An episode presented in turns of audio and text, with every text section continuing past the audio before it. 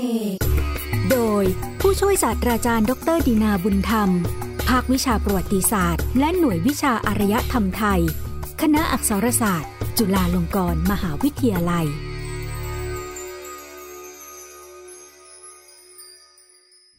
ยนต์อุษาคเนย์รายการมนต์เสน่ห์สะท้อนวิถีชีวิตสังคมศาสนาและวัฒนธรรมแห่งเอเชียตะวันออกเฉียงใต้ชุดยนต์โลกพุทธศาสนาอุษาคเนย์ตอนพุทธศาสนา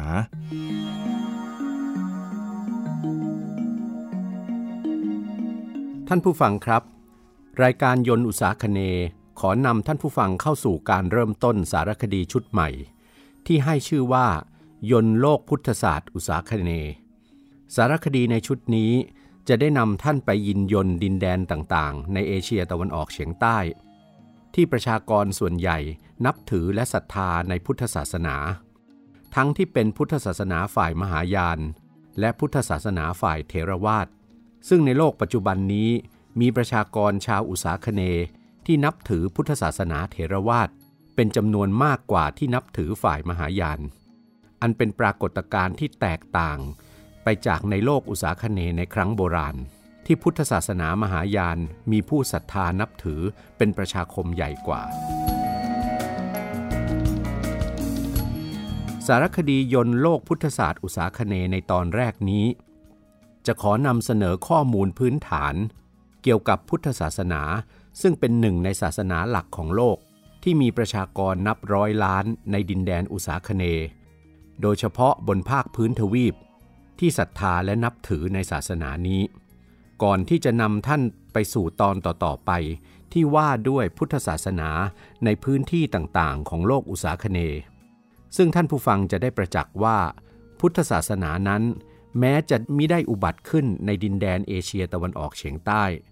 แต่ได้รับการนำมาเผยแผ่จากดินแดนชมพูทวีปและลังกาทวีป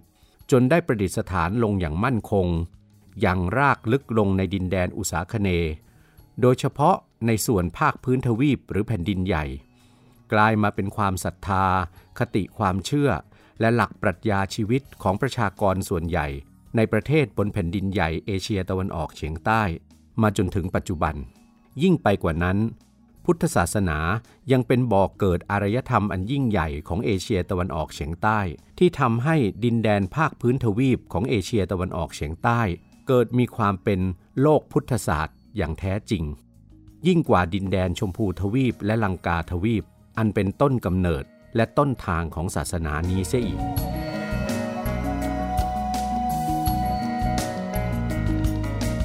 พุทธศาสนาเป็นศาสนาที่มีพระพุทธเจ้าเป็นศาสดามีพระธรรมที่พระองค์ตรัสรู้ชอบด้วยพระองค์เองและตรัสสอนไว้เป็นหลักคำสอนสำคัญมีพระสงฆ์คือภิกษุและภิกษุณีเป็นสาวกผู้ตัดสินใจออกบวชเพื่อศึกษาปฏิบัติตนตามคำสั่งสอนตามธรรมวินัยของพระบรมศาสดาเพื่อบรรลุสู่จุดหมายคือพระนิพพานและสร้างสังฆะเป็นชุมชนเพื่อสืบทอดคำสอนของพระบรมศาสดารวมเรียกว่าพระรัตนตรัยนอกจากนี้ในพุทธศาสนายังประกอบด้วยหลักปรัชญาคำสอนในหมวดต่างๆที่พระพุทธเจ้าได้ประทานไว้สำหรับการดำรงชีวิตที่ดีงามสำหรับบุคคลที่ยังไม่ออกบวชที่เรียกกันว่าคฤหัสถ์อุบาสกและอุบาสิกาซึ่งหากรวมประเภทบุคคลที่นับถือศึกษาและปฏิบัติตนตามคำสั่งสอนของพระบรมศาสดาสัมมาสัมพุทธเจ้าแล้วจะสามารถจำแนกได้เป็นบุคคล4ประเภทคือภิกษุภิกษุณีอุบาสกอุบาสิกาหรือที่เรียกรวมว่าพุทธบริษัท4ศาสนาพุทธเป็นศาสนาแบบอเทวนิยมคือปฏิเสธการมีอยู่ของพระเจ้าหรือพระผู้สร้างและมีหลักคำสอนให้มนุษย์เชื่อมั่นในศักยภาพของตนว่าคนเราทุกคนสามารถพัฒนาจิตใจไปสู่ความเป็นมนุษย์ที่สมบูรณ์ได้ด้วยความเพียรของตนกล่าวคือศาสนาพุทธสอนให้มนุษย์กำหนดและบันดาลชีวิตของตนเองด้วยผลแห่งการกระทำของตนตามกฎแห่งกรรมมิได้มาจากการอ้อนวอนขอจากพระเจ้าและสิ่งศักดิ์สิทธิ์นอกกาย พุทธศาสนานั้นย้ำให้พึ่งตนเองเพื่อพาตนเองออกจากทุกข์ทั้งปวงมีจุดมุ่งหมายคือสอนให้มนุษย์หลุดพ้นจากความทุกข์ทั้งปวงในโลกด้วยวิธีการสร้างปัญญาในการอยู่กับความทุกข์อย่างรู้เท่าทันตามความเป็นจริงวัตถุประสงค์สูงสุดของพระพุทธศาสนาคือการหลุดพ้นจากความทุกข์ทั้งปวงและวัฏจักรการเวียนว่ายตายเกิดเช่นเดียวกับที่พระพุทธเจ้าทรงหลุดพ้นได้ด้วยกำลังสติปัญญาและด้วยความเพียรของพระองค์เองในฐานะที่พระองค์ก็เป็นมนุษย์มิใช่เทพเจ้าหรือเป็นทูตของเทพเจ้าองค์ใด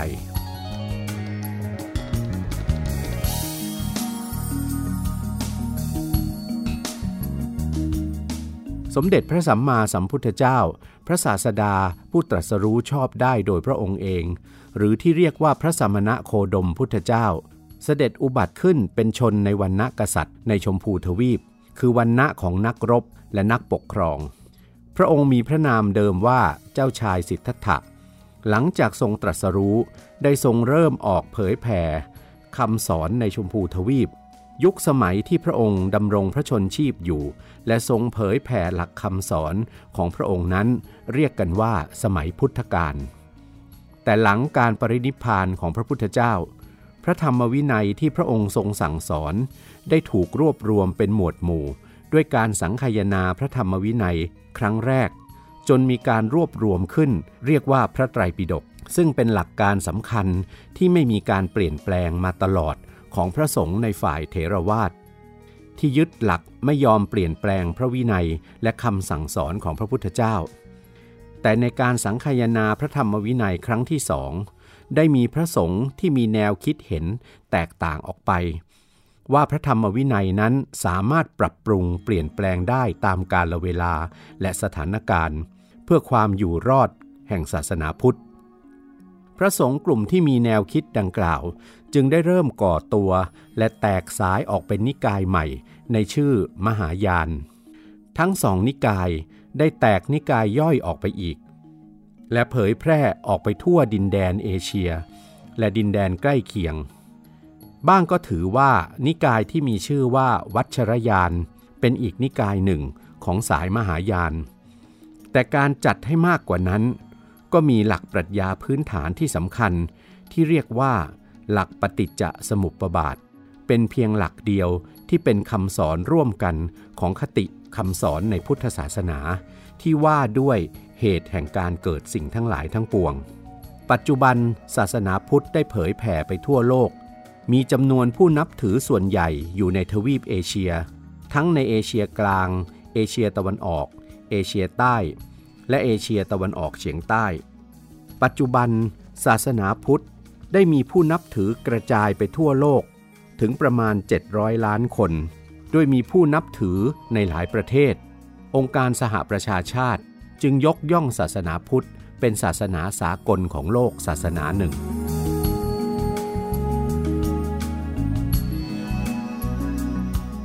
พระรัตนตรัยคือสรณะหรือที่พึ่งที่เคารพอันประเสริฐสูงสุดในศาสนาพุทธโดยรูปศัพท์แล้วคำว่าสรณะหมายถึงสิ่งที่ให้ศาสนิกชนหรือผู้นับถือศาสนาถือเอาเป็นแบบอย่างหรือให้เอาเป็นตัวอย่างแต่ไม่ได้หมายความว่าเมื่อเป็นสิ่งที่เคารพอย่างสูงสุดแล้วพระรัตนตรัยจะสามารถดลบันดาลสิ่งต่างๆตามต้องการได้พระรัตนตรัยในพุทธศาสนานั้นประกอบด้วยสิ่ง3ประการหรือที่เรียกว่าไตรสรณะอันได้แก่ 1. พระพุทธเจ้าหลักการในศาสนาพุทธถือว่าบุคคลที่สามารถจะตรัสรู้เป็นพระพุทธเจ้าได้นั้นต้องเป็นผู้ที่บำเพ็ญสั่งสมบารมีมาหลายภพชาติจนชาติสุดท้ายเกิดเป็นมนุษย์และอาศัยความเพียรพยายามและสติปัญญาปฏิบัติจนได้บรรลุสิ่งที่ต้องการคือธรรมอันเป็นเครื่องออกจากทุกข์แล้วจึงทรงชี้แนะหรือชี้ทางให้ผู้อื่นปฏิบัติตาม 2. พระธรรมคือคำสอนและหลักปรัชญาอันว่าด้วยธรรมชาติที่พระพุทธเจ้าทรงค้นพบแล้วทรงรับรองว่าเมื่อบุคคลใดได้ปฏิบัติตามแล้วจะทำให้มนุษย์นั้นพ้นจากทุกข์ทั้งปวงอันถือว่าเป็นหนทางแห่งความหลุดพ้น 3. พระสงฆ์ คือหมู่ชนหรือชุมชนของพระสาวกของพระพุทธเจ้าที่ออกบวชสละเพศคฤหัสถ์หรือเพศผู้ครองเรือนและยอมรับที่จะปฏิบัติตามคำสั่งสอนและคำแนะนำของพระพุทธเจ้าจนสามารถประสบผลสำเร็จพ้นจากทุกข์ตามอย่างพระพุทธเจ้าได้พระศาสดาของศาสนาพุทธคือพระสมณะโคดมพุทธเจ้ามีพระนามเดิมว่าเจ้าชายสิทธัตถะเสด็จอุบัติขึ้นในวรรณกษัตริย์ในดินแดนชมพูทวีปตรงกับวันขึ้น15ค่ำเดือน6เป็นระยะ80ปีก่อนพุทธศักราชณอุทยานลุมพินีวันเจ้าชายสิทธัตถะเป็นพระราชโอรสของพระเจ้าสุทโธทนะและพระนางมายาพระองค์ดำรงตำแหน่งรัชทายาทผู้สืบทอดราชบัลลังก์กรุงกบิลพัสแห่งแคว้นสักกะเมื่อพระชนมายุ16พรรษาได้ทรงอภิเษกสมรสกับเจ้าหญิงยโสธราแห่งโกริยะวงศ์เมืองเทวทหะและต่อมาเมื่อพระชนมายุ29พรรษาได้พระโอรสหนึ่งพระองค์นามว่าพระราหุลในปีเดียวกันพระองค์ทอดพระเนตรเห็นสิ่งที่เรียกว่าเทวทูตทั้งสี่คือคนแก่คนเจ็บคนตายและสมณะหรือนักบวชซึ่งอาจหมายถึงได้ทรงประจักษ์ในสภาพความเปลี่ยนแปลงของสังขารของมนุษย์จึงทรงตัดสินพระทัยเสด็จออกจากกรุงกบิลพัสไปออกบวชเป็นสมณะเพื่อแสวงหาความหลุดพ้นจากทุกข์คือความแก่ความเจ็บและความตายทรงออกบวชณริมฝั่งแม่น้ำอโนมานทีและหลังจากออกบวชมาได้6พรรษาได้ทรงประกาศการตรัสรู้หรือการค้นพบสิ่งที่เรียกว่าอริยสัจสี่ว่าหนทางแห่งการหลุดพ้นจากทุกข์ได้นั้นทำได้ด้วยการฝึกจิตด้วยการเจริญสติประกอบด้วยศีลสมาธิและปัญญาจนสามารถรู้ทุกสิ่งตามความเป็นจริงว่าเป็นทุกข์เพราะสรรพสิ่งนั้นไม่สมบูรณ์ไม่เที่ยงแท้แน่นอนและบังคับให้เป็นดั่งใจไม่ได้จนไม่เห็นสิ่งใดที่ควรยึดถือมั่นให้หลุดจากกิเลสทั้งปวง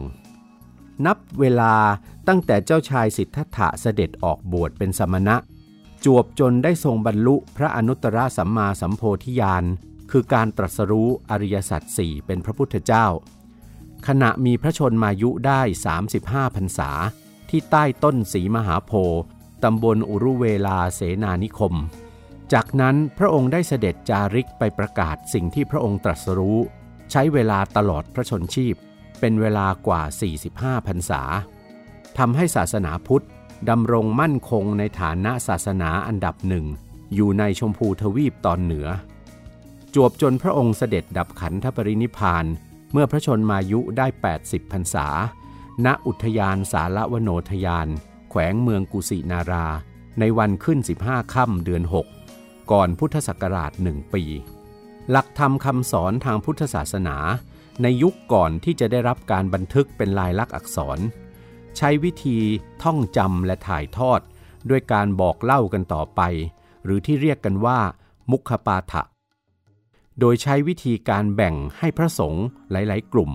รับผิดชอบท่องจำคำสอนของพระพุทธเจ้าในแต่ละหมวดหมู่เป็นเครื่องมือช่วยในการรักษาความถูกต้อง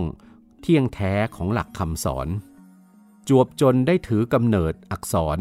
ที่ใช้เขียนเรียนแบบเสียงที่เกิดขึ้นสามารถรักษาความถูกต้องเที่ยงแท้ของคำสอนของพระพุทธเจ้าเอาไว้ได้แทนอักษรภาพแบบเก่าที่รักษาความถูกต้องไม่ได้จึงได้มีการบันทึกพระธรรมและพระวินัยเป็นลายลักษณ์อักษรเป็นภาษามคธหรือภาษาบาลีรักษาไว้ในรูปแบบคัมภีร์ที่เรียกกันว่าพระไตรปิฎกสามารถแยกออกได้เป็น3หมวดหลักได้แก่ 1. พระวินัยปิฎกว่าด้วยวินัยหรือศีลของพระภิกษุพระภิกษุณี 2. พระสุตตันตปิฎกว่าด้วยพระธรรมทั่วไปและเรื่องราวต่างๆ 3. พระอภิธรรมปิฎกว่าด้วยธรรมะที่เป็นปรมัตถธรรมหรือธรรมะที่แสดงถึงภาวะล้วนๆไม่มีการสมมุติ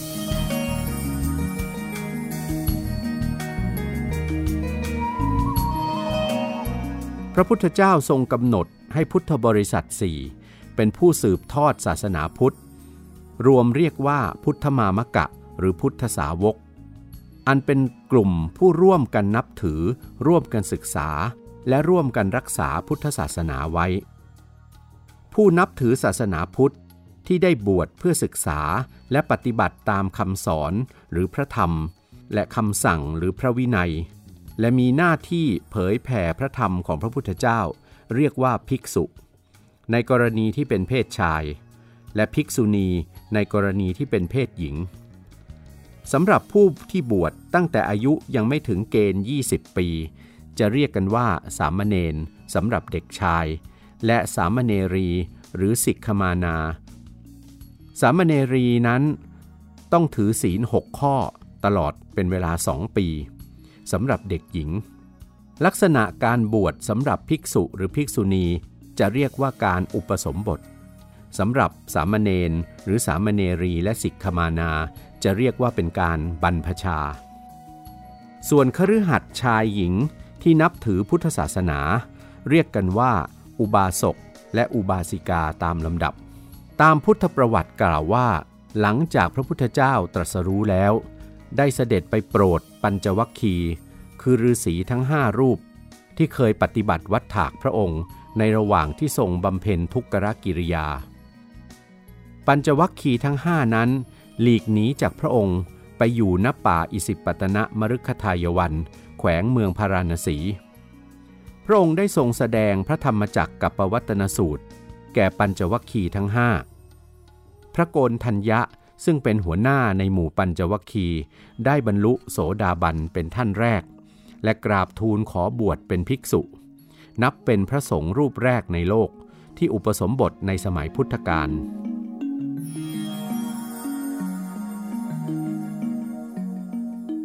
หลังจากที่พระพุทธเจ้าได้พระสาวกกลุ่มแรกพระองค์ได้เสด็จไปเผยแผ่พุทธศาสนาต่อไปยังสถานที่ต่างๆเมืองต่างๆในชมพูทวีปเป็นเวลานานกว่า45พรรษาจนกระทั่งเสด็จปรินิพพานภายหลังการปรินิพพานของพระพุทธเจ้าได้เกิดความขัดแย้งทางความคิดกันในหมู่พระสงฆ์อันเกิดจากการพิจารณาตีความพระธรรมคำสอนและพระวินัยไม่ตรงกันจึงมีการแก้ไข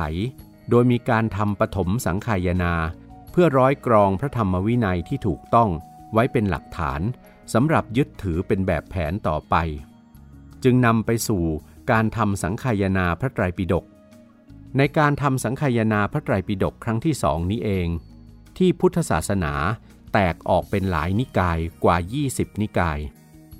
และในการทำสังคายนาพระไตรปิฎกครั้งที่3ในรัชสมัยพระเจ้าอโศกมหาราชเมื่อประมาณ300ปีเศษหลังพระพุทธเจ้าปรินิพพานนั้นพระองค์ได้ทรงแต่งสมณทูตถึง9สายออกไปเผยแผ่พระพุทธศาสนาจนกระทั่งพุทธศาสนาแผ่ขยายไปอย่างกว้างขวางนอกชมพูทวีปศาสนาพุทธมีความเจริญรุ่งเรืองและความเสื่อมถอยสลับกันเนื่องจากการส่งเสริมของผู้มีอำนาจปกครองในแต่ละท้องถิ่นแต่ละบ้านเมืองแต่ในภาพรวมแล้วพุทธศาสนาในอินเดียเริ่มอ่อนแอลงหลังพุทธศตวรรษที่15เป็นต้นมาโดยศาสนาพราหมณ์ฮินดูได้เข้ามาสร้างอิทธิพลแทนที่เช่นเดียวกับการเสื่อมถอยของพุทธศาสนาในดินแดนเอเชียกลางจีนเกาหลีในขณะที่ศาสนาพุทธได้รับการนำเข้าไปตั้งมั่นอยู่ในญี่ปุ่นและบ้านเมืองในเอเชียตะวันออกเฉียงใต้ต่อมาในพุทธศตวรรษที่25ช่วงหลังสงครามโลกครั้งที่2เป็นต้นมาศาสนาพุทธเริ่มเป็นที่ดึงดูดใจของชาวตะวันตกมากขึ้นได้มีการตั้งองค์การทางพุทธศาสนาระดับโลกโดยชาวพุทธจากเอเชียยุโรปและอเมริกาเหนือรวม27ประเทศร่วมกันก่อตั้งสมาคมขึ้นที่ประเทศศรีลังกาเมื่อปีพุทธศักราช2493ในชื่อองค์กรพุทธศาสนิกสัมพันธ์แห่งโลกหลังจากพระพุทธเจ้าปรินิพพานศาสนาพุทธเกิดแบ่งออกเป็นนิกายใหญ่ได้2นิกายคือเถรวาทและมหายานนอกจากนี้ยังมีการแบ่งที่แตกต่างออกไปเป็น3นิกายเนื่องจากฝ่ายวัชรยานถือว่าตนเป็นยานพิเศษโดยเฉพาะแตกต่างจากฝ่ายมหายาน ฝ่ายเถรวาทหรือฝ่ายหีนยานซึ่งแปลว่ายานเล็กหมายถึงคำสั่งสอนของพระพุทธเจ้าซึ่งคำสั่งสอนและหลักปฏิบัติจะเป็นไปตามพระไตรปิฎกเป็นฝ่ายที่นับถือโดยประชากรส่วนใหญ่ในประเทศไทยศรีลังกาพม่าลาวและกัมพูชาส่วนที่นับถือฝ่ายเถรวาทเป็นส่วนน้อยจะพบทางใต้ของประเทศเวียดนามโดยเฉพาะในกลุ่มคนเชื้อสายเขมรในประเทศบังกลาเทศในกลุ่มชนเผ่าจักมาและในสกุลชนเผ่าพารัวส่วนทางตอนเหนือของประเทศมาเลเซียกลุ่มผู้ที่มีเชื้อสายคนไทยก็จะนับถือพุทธศาสนาในฝ่ายเถรวาทด้วยพุทธศาสนาฝ่ายมหายานหรือที่แปลว่ายานใหญ่หรือเรียกในภาษาสันสกฤตว่าฝ่ายอาจาริยวาทแพร่หลายไปในสาธารณรัฐประชาชนจีนญี่ปุ่นไต้หวันเกาหลีเหนือเกาหลีใต้เวียดนามและสิงคโปร์พบว่าประชาชนที่นับถือพุทธศาสนานิกายนี้มีส่วนน้อยที่อยู่ในประเทศเนปาลซึ่งอาจพบว่ามีการนับถือพุทธศาสนานิกายมหายานนี้ร่วมกับศาสนาอื่นด้วยนอกจากนั้นยังพบผู้ที่นับถือพุทธศาสนามหายานอยู่ในประเทศอินโดนีเซียมาเลเซียบรูไนและฟิลิปปินส์ซึ่งส่วนใหญ่เป็นประชากรที่มีเชื้อสายจีนวัชรยานหรือมหายานพิเศษพบมากในเขตปกครองตนเองทิเบตของจีนประเทศภูฏานมองโกเลียและดินแดนภายใต้การปกครองของรัสเซียเช่นสาธารณรัฐตูวาคัลมินิยานอกจากนี้ประชากรส่วนน้อยในดินแดนลาดักรัฐจัมมูแคชเมียร์ทางตอนเหนือของอินเดียเนปาลปากีสถานก็มีที่นับถือพุทธศาสนาฝ่ายวัชรยานด้วย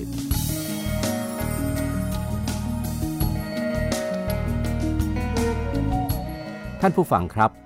ที่เล่ามาทั้งหมดนั้นคือเรื่องราวพื้นฐานของพุทธศาสนาที่เราควรทำความเข้าใจเป็นเบื้องต้นก่อนจะได้เข้าสู่เรื่องราวของการนำพุทธศาสนาออกไปเผยแผ่นอกดินแดนชมพูทวีปจนกระทั่งถึงดินแดนอุษาคเนย์นะครับเราท่านทั้งหลายคงได้ประจักษ์แล้วว่าศาสนาพุทธเป็นศาสนาแห่งอิสระเสรีภาพด้วยการสร้างปัญญาในการอยู่กับความทุกข์ได้อย่างรู้เท่าทันเพื่อบรรลุวัตถุประสงค์อันสูงสุดคือพระนิพพานคือการไม่มีความทุกข์อย่างที่สุดหรือการอยู่ในโลกอย่างไม่มีทุกข์ทุกทั้งปวงล้วนเกิดจากการยึดถือต่อเมื่อหมดการยึดถือจึงไม่มีอะไรให้เป็นทุกข์นั่นคือการแก้ความทุกข์ที่ต้นเหตุของความทุกข์ทั้งหมดรายการยนต์อุษาคเนย์ในวันนี้หมดเวลาลงแล้วพบกันใหม่ในครั้งหน้าสำหรับวันนี้สวัสดีครับ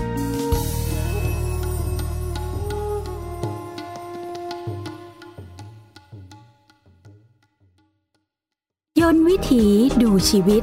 เรื่องประวัติศาสตร์และศิลป์ในเอเชียตะวันออกเฉียงใต้ฟังในรายการยนต์อุษาคเนย์